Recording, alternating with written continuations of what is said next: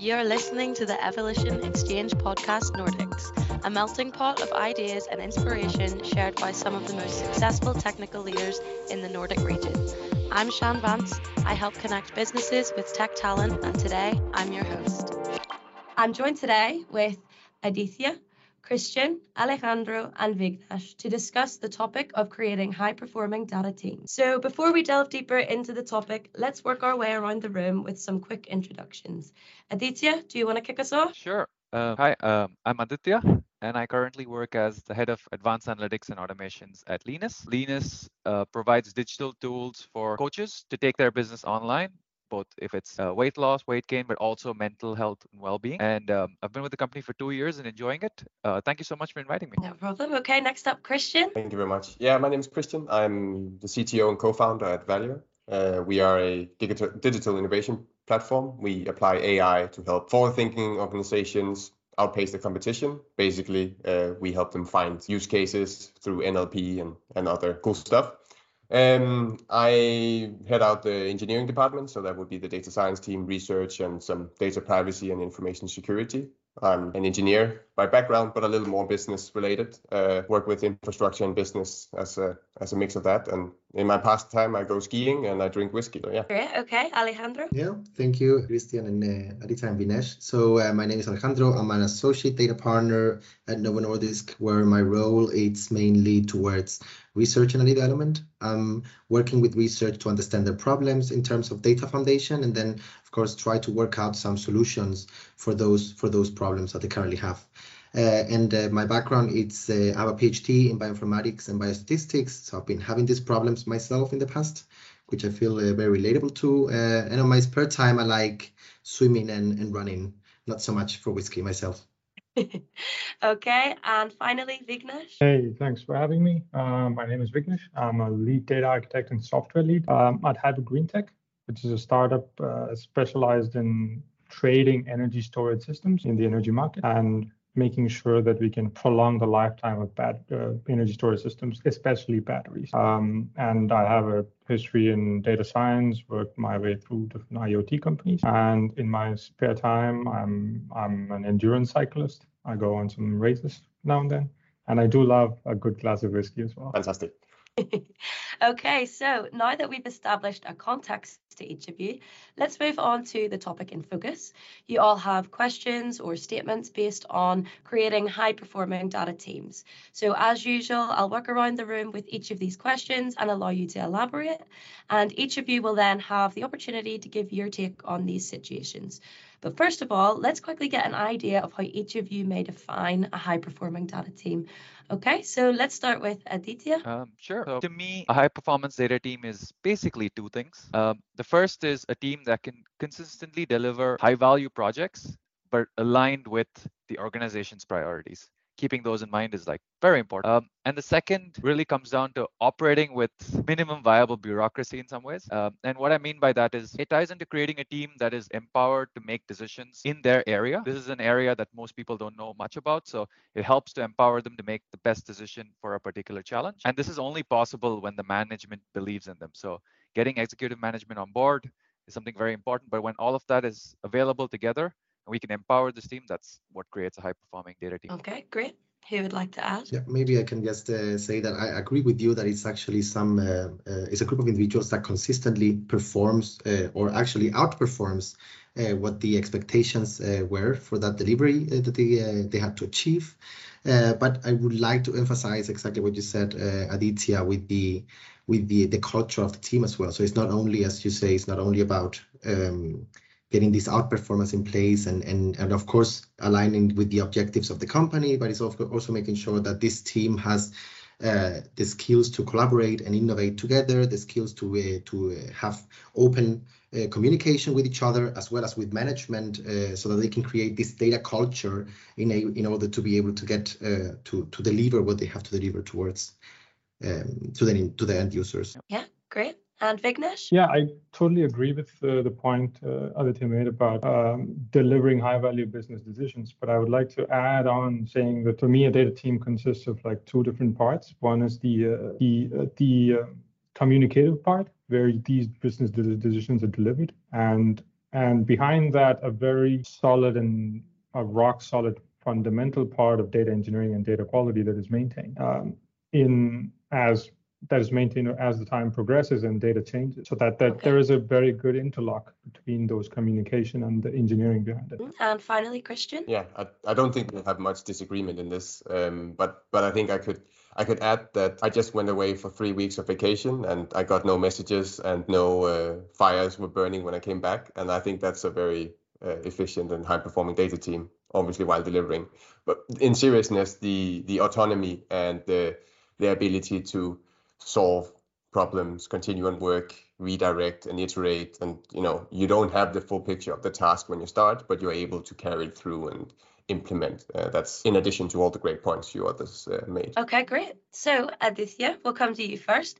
Um, you've asked to discuss how do you keep these teams high performing when they're challenged by the growing workload of maintenance tasks? Can you elaborate further for us? Oh, most definitely. Um, this is actually a challenge we're facing right now, and we've been very open about it. Uh, when I joined Lenus two years ago, we were about 60 people. Today, we're over 400 people. But the data science team shouldn't have to grow at that exact same scale. Um, it doesn't have to become eight times or seven times as many people. And that's exactly what we're trying to do. And that's what I was trying to look for with this question. Um, how have others approached it, or kind of uh, what do you guys think about it? Should we scale along with the organization or is there a way that we can outscale it? Okay so christian what's your take on this? I think i think a very important part in this and obviously it's not it won't be a surprise but the whole looking into automation and standardization around these challenges right? So it's while the team in itself won't grow the the capacity will because we build tools and solutions and infrastructure that add on itself to then continuously take off this standardized work. It doesn't make sense to provide the same visualization every time through you know your your prompt. You, you can build an interface and so forth. Uh, so that I would say would be a would a big part of it. Uh, and similar to the autonomy I mentioned earlier, I think diffusion of power and kind of having responsibility and in- initiative glide down into the individual members of the of the data team makes the entire team more high performing. Of course, it requires experience and confidence, comes with time. It's not an easy task, but this will contribute to a team that then have specialists that take over, implement and, and run these these tasks individually. And then it doesn't have to grow by a, a head count, but by a capacity it will naturally, I think. Okay. And Vignesh, Big Nash, what do you think about this? Uh, yeah, it's a very good question. I'm, I'm trying to like in my head, I'm trying to like think about um, what domain do, do they fall under under when you're talking about data team, right? And where does the scaling lie? For example, like let's say, uh, is it in the engineering side or the communication side? Those are two different choices. I can actually add to that. Um, one of our biggest challenges has been on the communication side of things. If we were to pick our BI specialists, um, yes, we had one person supporting 60 people, but now we have two people supporting 400 people, and that only happens through automation and standardization in some ways, but also just getting smarter in how we do things. But I was just looking for that kind of a take on the communication aspect of it. Yeah, I think then uh, um, actually touched a very good point about um, automating the uh, visual side of the reporting and so on. That's that's always a good good starting point. But then there's always the other questions about how do you make sure that it's effective across the organization, across the domain, right? That's a completely different problem, and I don't think it's there's an easy answer to that. Uh, okay, Alejandro, anything to add? Yeah, no, I think I completely agree with the streamlining and the standardization or automation of the processes as much as possible, of course, and you're, while you're learning with the organization, that will definitely take away some of the workload uh, by the growing organization. But there is another aspect to this that is maybe not so related to the communication piece, but is to the delivery of new uh, new packages, new products, for instance, or, or, or, new pieces of work. And that's, I think, uh, one of the main uh, the main uh, points where I've uh, been helped in the past with was with prioritization. And uh, Christian, you did mention prioritization at the level of the individual, empowering our different uh, team members to do their own prioritization. But there is also a need for prioritization at the higher level, so that you know the the team members are not overworked because they have to do two types of prioritization, both their individual tasks, but also which projects to prioritize in the organization. So that's you know two important topics as well. Given empowering them, letting them self-organize, but of course helping them by prioritizing what they should focus on when there is too many projects in the pipeline or in the backlog. Yeah, um, actually, Alejandro, uh, I completely agree with you with the prioritization being a big issue, especially when you want to deliver new things. But just as I was thinking about it, delivering new things is one part of the job. mm. maintaining what we already have, especially when the underlying data is changing or our product is growing and just as all these changes are happening, is another part of the task, which takes up just as much time or as you start growing sometimes more time so getting smarter in how we handle that looking at adoption of different data products and eventually even deprecating things that aren't being used go a long way to kind of reducing how much you're actually maintaining and there's also quite a bit of getting smarter along the way where the technologies you use help you spend less time on maintenance although we still haven't gotten out of basically helping to maintain stuff as well yeah. so i'm actually kind of curious how you guys have tackled maintenance of older deliveries that are still very actively being used um, okay. like one of one of the uh, early things i built in one of my previous uh, jobs was was a unified view of sort, uh, which allowed data experts uh, a way into the backside of operations. You know, it was not the front end of operations; it was just a more holistic view. That helped to uh, share more insight and enable to create more value because they had this view that nobody else had as such so they can put together a more holistic view um, rather than just focus on a particular separate specialization of sorts. Um, and that was very well appreci- appreciated by the management because they they now could ask questions to a, ver- a smaller set of people who had a more holistic view across the entire entire business. Okay, has anyone got anything else to add? I think um, I think it's a challenge with the whole existing infrastructure, how to maintain and improve. Uh, we experience, I think everybody does. All the new cool stuff upcoming is all the jazz. Everybody wants to talk about it, especially outside of the data teams. I struggle with sometimes getting the priority across that we need to update a database or migration or some of these things. Like we have outdated infrastructure it's hard to maintain it causes a lot of problems or it might never cause the problems yet uh, but everybody is like yeah but you know it works. And then we've slowly built ourselves into a grave that will be very uncomfortable. So that's the communication and, and advocating um, hopefully m- making the point visible before we have a breakdown that i think is a challenge. So it comes back full circle here that communication is actually a more than often thought valuable part of the data team. Yeah, okay, um, I'm Vignesh. I do have a question on what is communication in the sense, right? Is it one-off questions you're talking about, or, or are they more recurring uh, sort of uh, reporting? I think there is a strong distinction, right? Yeah, I refer to general, you know, education and awareness. What are we working on? What's important? What does it do? Why are we doing it? Um, because it's the same. It goes the other way. Why is marketing spending so much time on X? It doesn't make sense. It's just a post on Facebook or whatever. Uh, it, it can be it is easy to flip the other way and then why are you not implementing a fancy algorithm well the data needs to be there otherwise algorithms are not worth it and so forth right uh, yeah. and it kind of it ties back to one of the things we defined at the beginning about high performing teams you need executive management buy-in but that buy-in isn't a one-time thing it's something that you get constantly so you can't really dwell on maintenance tasks when you're not creating new value for the team. So there's that fine balance that we have to play with. Um, but I'm guessing it's true in the product realm as well. So it's just very much uh, the same challenge, just different terminology here. Okay, anything else to add before we move on? No? Okay, great. So Christian, we'll come to you next. So you've asked, would all data teams become high performing from adopting a traditional agile method in their daily work? Or would it disrupt what makes data teams valuable? Do you want to explain a little bit more to us? Yeah, sure. And keep in mind, I, I don't think I'm the most experienced around the table here, so feel free to, to object uh, when it comes to especially working in a data team. Uh, but I see data science sometimes as a mixture between traditional computer science and then more research oriented uh, mathematics and of course a lot of other things and hacking and knowledge of the space and pure luck or whatever else it is um, and therefore there are some cycles that you go through. Uh, it can come into uncertainty where no significance as a result or as a product is also a successful outcome but that's not really agile in the traditional terms of here's two weeks build a new feature get it out there done. Um, so i'm i'm struck between is it because it's a bigger process that includes the whole exploration and kind of um, testing MVP, making sure this feature is needed, or is it just different that than development uh, or uh, agile development uh, as a flow? That's that's where I'm coming at. So I would I would really much like to know because I'm I'm balancing how much we should um, push this agenda internally. Okay. I could, I, I, could take a bit on this uh, because I have this interesting experience as a data scientist uh, trying to deliver value. Right. Um, there, are, there are two different tasks for a data scientist as as uh, as I would think. One is a more rigid role of delivering a particular very self-contained box, for example, forecasting. Um, that's a very rigid box. You you know what you need to forecast and what you're looking for. That can be an agile thing because you can deliver a proof of concept, iterate on it, and have it deployed and so on. But then if you're trying to build new data products, that's an entire different ballgame because you need to analyze what's what's within your stack, what's what sort of data you have access to, and so on.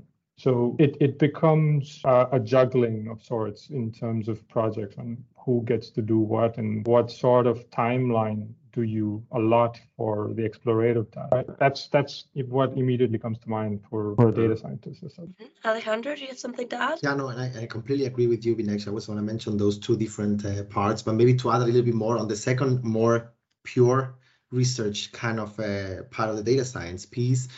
I mean, when it comes to, to that, the process is usually including a high degree of uncertainty, which is maybe one of the reasons why you're mentioning, Christian, that it might not be uh, the best place to, to set this agile way of working. Um, uh, it's hard, you know, when you're working with data science project, it's hard to plan out exactly what will work and what will not work and what will be required to actually finish this piece uh, of work that you're trying to, to do and to deliver. So you need to con constantly change and run new experiments and new research.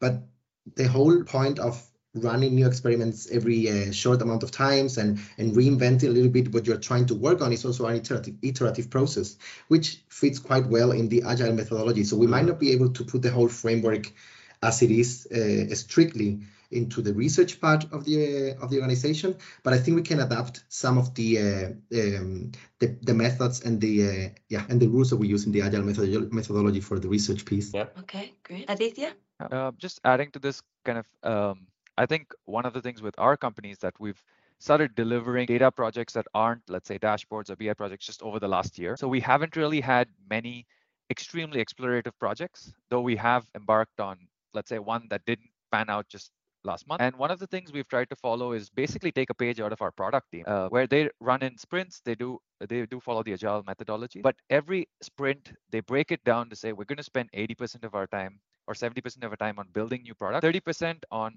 research for the next big feature. Um, so it's kind of baked into the productivity in some ways. And the research in one sprint ends up potentially leading to features in the secondary sprint or the, uh, the next sprint or subsequent sprint, but otherwise could also end up saying that this is probably not an area that we should focus upon. Uh, what we've tried to do within the data team is since it's a small team and our capacity is limited, we tend to try to break down break those research questions into such small chunks that the moment we figure out we don't have enough data, we're able to then communicate this isn't possible because we're missing these types of signals. When we can collect these types of signals, we'll come back to this. Um, but we try to break it down to as small a, ch- um, a unit, a module, so that we don't take more than two to three weeks to effectively mm. prototype and do an MVP on it. MVP doesn't work. Figure out why. What can we potentially do? When should we revisit it? And then move on. Mm-hmm. And that comes down to the dependencies and risks. I mean, you have just talked about it.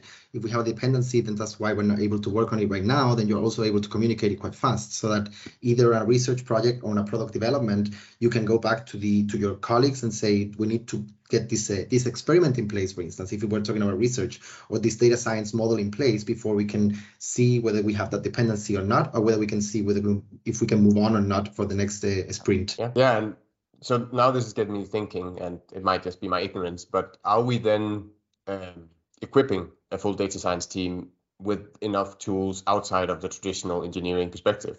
Because we're looking at, you know, almost similar to UX research, designers, customer communication, that whole workflow that exists in, Agile, but we almost expect that to magically happen with our data scientists that are used to, or maybe just data engineers that sit and, you know, I put in a model into production and say, I hope it works. So there might be a whole. Um, is this you know are we are we too hard or expecting too much of our data science teams from the back of uh, you know uh, agile teams has a lot more in traditional development. Yeah, Um, actually, we were thinking about that internally a while ago, where we build a product, and that product has a marketing team, key account managers, a support team, so many different business functions that help users use that product and gain value from it. But with data science, we have a data scientist who's basically all of this. Yes, we have a data scientist and maybe an analytics partner to help with some of these things, but essentially these two people are the are doing the work of a full startup in some ways. Uh, so yeah. we could be asking a lot from them, but that's also kind of the challenge of our space at this very moment because these are data products large data products that just are kind of reduced to one person has to do it. Mm. yes maybe just to add very briefly on that you're mentioning it's coming back to the whole point of what is a high performing data team. And we've talked about it at the beginning with your question Adithya. Um, and, and to me a high performing data team needs to involve all the skills that are relevant to deliver either that piece of research or that piece of development for the product, the data product, right? So definitely you need to have a, a whole set of different roles and uh, and responsibilities to be able to, to be able to move this forward. Oh, great, great. Any final thoughts on that? Okay, moving on then. So let's go to Alejandro next. So you've asked what challenges are faced when working with centralized versus decentralized data areas in an organization. Do you want to give a bit more context to this for us? Yes, of course. Um, so here I mean uh, there are different types of ways of working um, from a data team kind of perspective. So we have the organizations in big organizations, we have different business areas, right? And then they have we have the possibility of having different data teams within the business areas or a central organization that takes care of the whole uh, data data work could be data science could actually be data engineering or it could just be giving capabilities for data for enabling data and that's where i mean i, I want to understand or, or hear your opinion about what do you think are the advantages and disadvantages of having a centralized versus a decentralized data team uh, in the organization. Okay, great. Vignesh, let's hear from you first. Yeah, um, I my personal opinion is that I'm more towards the decentralized approach. A data scientist, it ties back to the previous question as well to some degree, that the data scientist needs to be close to the business value because they have to sit close to where the decisions made or understand why certain decisions have to happen the way it needs to happen and what kind of data that they can bring forward within the uh, generated either within the organization or get access to from outside the organization to deliver that decision or deliver support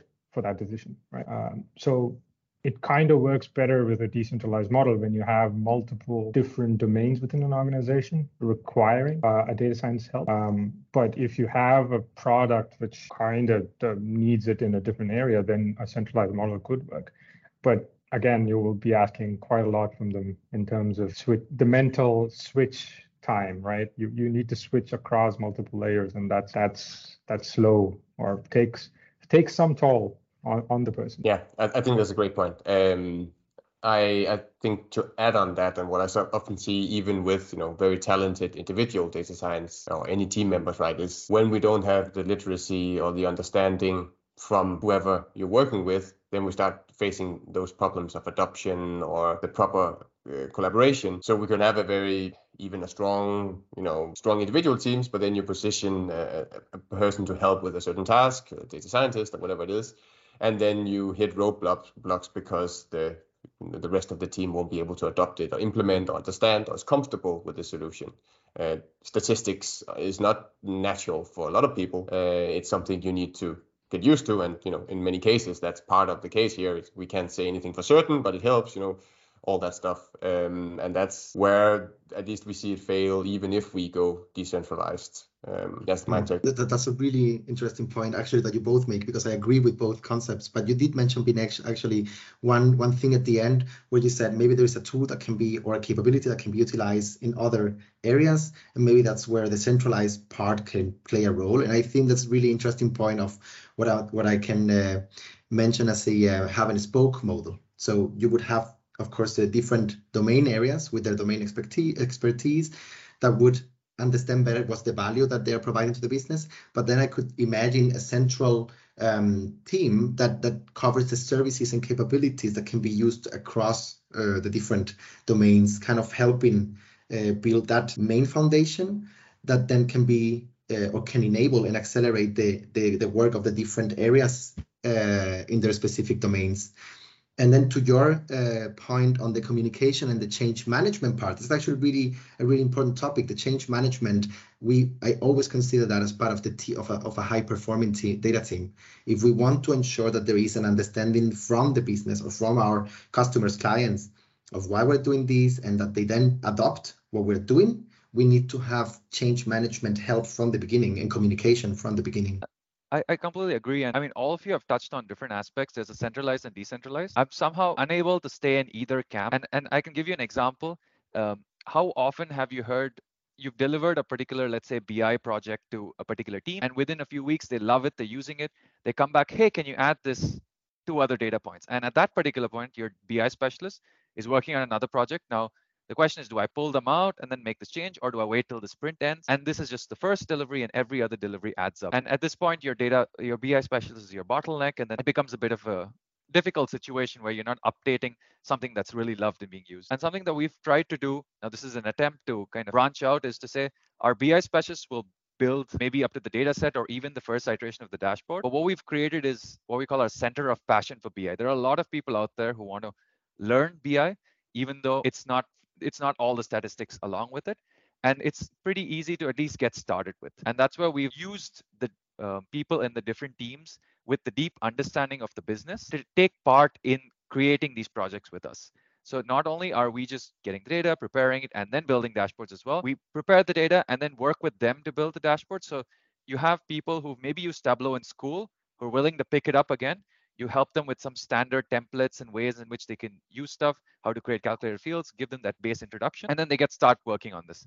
Yes the first time it takes a little bit of time but then eventually the data expert or rather someone who can do the storytelling is sitting right next to your most important stakeholder and they're constantly talking and improving. So you might have helped them with one dashboard, but three more have spawned because they've really been able to work together without any time from your BI specialist. And, and I think that touches upon the, the central versus decentral part, right? Because of course you have the central expert from the data perspective, and then you you need to involve your uh, subject matter experts at every step of the project because they need to feel like they own what you're developing for them or you they own whatever a researcher doing for them. They need to first of all, you need to deliver something that is exactly what they want, or at least as close as it can get to what they want.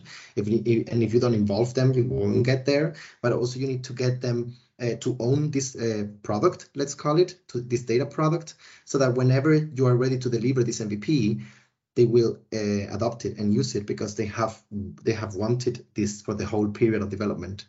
Um, yeah. So would you call it something like having your BI team, which is like your center of excellence in the middle, and then you have people who are passionate in BI across the organization who are helping their leaders build stuff. I know we're saying it's, it's difficult to find people with statistical knowledge, but also a lot of data science experience. But this way, you're also helping people upskill and helping their personal development while also helping kind of slightly decentralize um, your data science delivery. Exactly that. A center of excellence in the middle that has its own ambassadors within each domain area so that they can both upskill themselves, but then definitely promote and, and teach others in the organization and help us uh, with the change management. And since they are domain experts, they will be better at it than, they, than we can be. Uh, it's it sounds like a self-service kind of a mode of oper- of uh, delivering uh, business intelligence, right? One question is how has there been like back pressure on the data engineers to deliver more data uh, because now that they can like have the ability to deliver do the analysis themselves right? I would imagine there's more pressure on the data engineers to find more data sets if or have add more data sets into uh, into the pool of sorts right? But i think uh, i think that would then at least it would be it would moving away from doing you know a different graph on the same data set every time or that kind of flow where it's repeating similar tasks to you add a new data set and then there's so much more to play with and you kind of increase the pool of opportunity. So it's at least not a linear amount of work. It's kind of in in that way you you change it to be here is much more to play with do whatever you want and then we can at least see it as a as a smaller total amount of work if you move it to that perspective. In, in effect uh, stakeholders across the organization become your data science team that's always pestering the data engineers for more data. Hmm. Just the data engineers have one more or a few more stakeholders. Okay, great. Anything else to add? Okay, moving on then to last but by no means least, we have Vignesh. So you've asked what sort of checks and processes are useful when considering the issue of data variability. Could you give us some more details on this? Yeah, I, I think it's it ties very nicely with the previous two uh, conversations, both agile and uh, about the hub and spoke model. That when you have businesses as time progresses, the data generated by the business change and the external signals you receive as a business changes. Um, how would you set up processes or what sort of um, organizational um, things you would add to make sure that that variability is captured or communicated effectively? Is it on a software level? Is it on a process level? Or is it on an is it on a communication level uh, within the company? Okay, uh, Alejandro, would you like to start us off? Yeah, so I have, I think actually it's the three of them. So there will be a, uh, a, the way I see this, of course, I've seen, I've seen cases where if you have already established um, a process that our colleagues, whether, wherever they produce in upstream the data, they, they, they, they are very accustomed to, it's actually mostly about communicating and doing change management with them so that we are able to get them to change the way of structuring the data or uh, uh, you know passing the data downstream that's that's the first uh, point i see. And I, I think that's possibly the most uh, the more common one i've seen where we have to change the way they work then we have the, the process and out and, and the automation piece here. So if you're doing a new change in uh, in the way you produce data, and then or you're producing new type of data or in a different format or structure, uh, you can before you even start producing that data already define an automated process that will collect that data and somehow structure it to what it looks like already in the database or in the data warehouse or you could just uh, create a process in between the data production and the uh, and the place where you have the, the data stored to structure it to the same format as the one you're currently using. Of course, if you need to use a new format, then there is a whole process change where you have to change the whole data structure that currently exists. But that's uh, another beast. Yeah, I totally agree. Especially the you know being able to set up systems that are able to handle the changes that might come, uh, you know, necessary element, uh, but also trying to get this point across plays back to the agile obviously um, that you can't you know as soon as you start working with something with a certain data set becomes static everything moves still. So you need to as quickly as possible go from you know what what's the start to the end to build that iter- iterative process where you won't end up in a cycle where you build something for one year push it out there and the entire world has changed. So it's getting that inherent process of saying, okay, what's the smallest amount that we can build and push live to see the impact, to see the, or at least test, get that into system. And then we also have a lot less, you know, we burn our hands a lot less when we don't have to go back and redo three months, but it's two weeks, so forth. But it's a very counterproductive process, uh, especially when we do the experimentation and all that. But um, the, the shorter the iterations, the better. Then we simulate that it's an organic, just like the data itself. Uh, something I've kind of observed is that uh, although we work very closely with product, they're generally different teams. In which case, when product is building new features, they have a thought for what could be the new data points they create. But more often than not, it's how do we create this in a way that's most efficient for the product to run? And that's to be very fair, that's kind of the right way to think about it from a product perspective because you're going to have a million people using it. You want it to be extremely efficient. And that's not always going to help the data team, but then that's kind of the challenge we have to look at. And here, it would not even be a software or process, but it's more just communication. Sometimes with product owners, that kind of helps or goes a very long way because when they make feature changes, when they create new features and new data points, having that conversation before it's created really helps to set certain boundaries on hey it'd be great if you can add this extra id here because then it just simplifies our work a lot more and that id mm-hmm. is potentially not super useful there or it has to be unique or structured a little differently but as long as it doesn't affect product performance it goes a long way to help us out. And it also these conversations help product owners to think of every new project the thinking of how does this tie into my data product? How does this tie into the data team? Maybe i should have a conversation with them. So as we get them involved they start getting us involved. And a lot of it has just been that conversation. And the process that follows is very much data science agile development kind of processes after that at least my opinion. Yeah and I, and I think i completely agree with you and i think this ties back again to the communication piece right? You need to be able to find the right stakeholders you have to talk to either before or during the development of features so you can actually so you can actually put this in place and say okay his requirement or her requirement can fit perfectly in this feature. It will not add add any any uh, extra workload to my team, but it will deliver value to them downstream, which we had not thought about because we had not had this conversation with them previously. So it's definitely very important to have this uh, this uh, communicative and, and open relationship with all the stakeholders and also the the downstream stakeholders speci uh, specifically. Okay, would anyone else have any final thoughts they'd like to add today? Um, I just had a thought. Um, you, we did mention data is messy Have you guys had any challenges with data quality though, especially when it's something like streaming information? Because that is a different type of mess that is not always human generated. Um, I think from our perspective, we work especially we work a lot with text data, and it's a pain in a very specific place to uh, to ensure that this data is up to standards because it's again NLP we search by it and it's the entities that are actually the result that describe what it's supposed to find so that's the everything good comes from it and when it's lacking, then it's everything bad. Um, and that whole process is both spending a lot of time, but also sometimes hard for uh, stakeholders internally and customers to understand that no, we haven't built a bad system. Uh, I mean, of course, if the experience is bad, it's a bad system. I, I take that on me, but it's more of a um, the solution is not a better system; it's data, and it comes down to data way more often than most people realize, especially outside of the the circles. Mm-hmm, exactly, and data quality is a piece that you always have to add when you have when you're building a data product. I mean, it's the typical uh, function function of rubbish equals rubbish, right? You can you cannot derive good insights and conclusions from from data that is messy unless you have prepared this data in a structured ways you can uh, really work with it. So, uh, but and and then you're talking about uh, text text data and, and especially free text data can be. Mm the messy the messiest it can get. So there is a lot of uh, we've been working now with, with, several tools, or at least in my experience, that can automate part of this structuring and qualifying of data by uh, uh, what I call um, customer rules or customer questions. So they tell us we need this to be there. If it's not there, it's it's a it's a mm. problem. And then we have of course the manual curation piece because when we're working with free text, there is uh, no way around it but to actually do some some manual curation that of course from where we can learn and then try to find patterns and and automate as much as possible. Yeah um, it's one of those questions that keeps me awake at night data quality.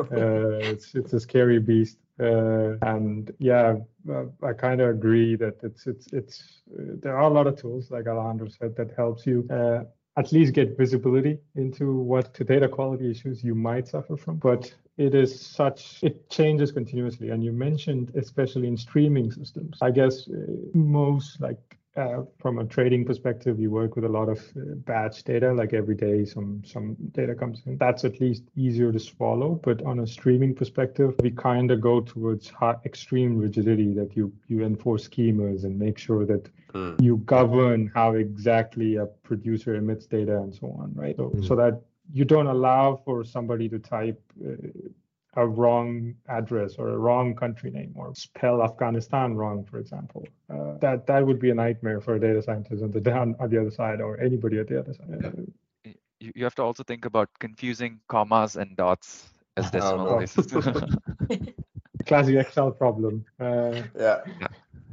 Okay, great. Uh, so, do we have any other final thoughts then on today's topic? I think uh, we just agreed that if everybody becomes data scientists, then we'll have a much better world.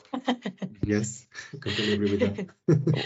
One way to get out of problems is to scale just horizontally, more people, yes. and that for yes. sure is our easiest solution. But it's not going to happen. So, we're really looking for all the other solutions that are possible. And today was really nice discussions across different topics that are all, I think, near and dear to us, or rather keeps us awake at night. So, whichever you want to look at it. Okay, great. So we'll leave it there. Um, I just want to take this opportunity to thank you all so much, Adithya, Christian, Alejandro, and Vignesh, for providing some great insights into this topic.